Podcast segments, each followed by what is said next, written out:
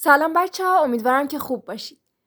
اول از همه یه تشکر بکنم از تک تک کسایی که نظر دادن. ممنونم از نظرات و پیشنهاداتتون.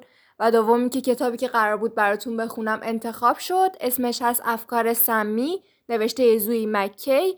کلیت کتاب راجع به خودشناسیه. قسمت اول که پیش گفتره رو فعلا براتون گذاشتم. می‌تونید برید و بشنوید. ممنونم.